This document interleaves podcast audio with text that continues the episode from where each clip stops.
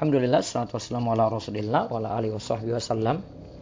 Kali ini di audio pertama dari pembahasan Empat puluhan amalan saat safar umroh di Tanah Suci.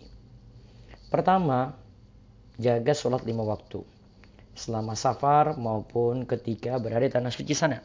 Karena tak sedikit yang saat perjalanan safar umroh meninggalkan sholat lima waktu, terutama saat di pesawat. Bahkan mereka tidak mengkodoknya sekalipun. Bahayanya bagaimana? Dari Jabir bin Abdillah radhiyallahu anhu, Rasulullah sallallahu alaihi wasallam bersabda, "Baina rajuli wa baina syirki wal kufri tarkus shalah." Pembatas atau pembeda antara seorang muslim dan kesyirikan serta kekafiran adalah mengenai meninggalkan salat. Berarti meninggalkan salat membuat orang itu syirik dan kafir. Hadis riwayat Muslim. Manfaat dari menjaga sholat lima waktu ini dalam sehari amatlah besar, yaitu dapat menggugurkan dosa. Sebagaimana disebutkan dalam hadis berikut ini dari Abu Hurairah radhiyallahu anhu, ia berkata bahwa Rasulullah sallallahu alaihi wasallam bersabda, "Ara'aitum law anna nahran bi babi ahadikum yaktasilu fihi kulla yawmin khamsan ma taqulu dzalika yubki min daranihi qalu la yubki min daranihi syai'ah."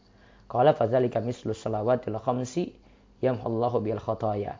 Tahukah kalian seandainya ada sebuah sungai di dekat pintu salah seorang di antara kalian, lalu ia mandi dari sungai itu setiap hari lima kali, apakah akan tersisa kotorannya walaupun sedikit? Walaupun sedikit?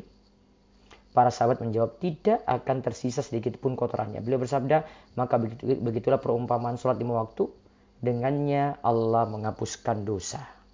Hadis ini riwayat Bukhari dan Muslim. Ini amalan yang pertama, semoga bisa dijaga oleh kita yang menjalankan ibadah umroh dan ketika itu melakukan safar. Jangan sampai meninggalkan sholat lima waktu dan jangan menganggap remeh hal ini. Semoga Allah beri taufik dan hidayah.